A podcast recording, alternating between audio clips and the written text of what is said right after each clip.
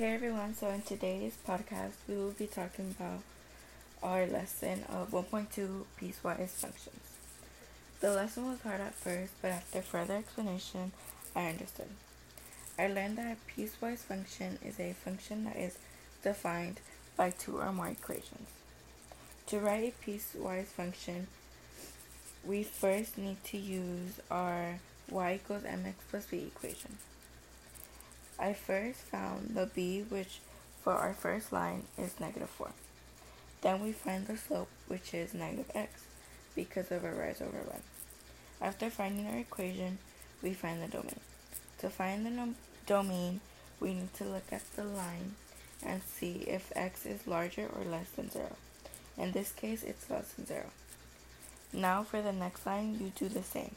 The equation is y equals x because b is 0 and slope is and the slope is 1. Now the domain is x is greater than or equal to 0.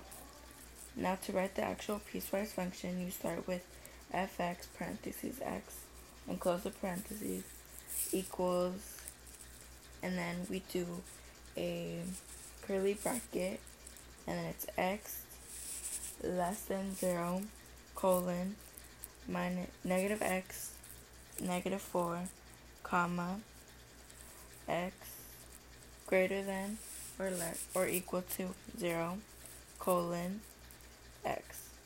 And then we close it with a curly bracket.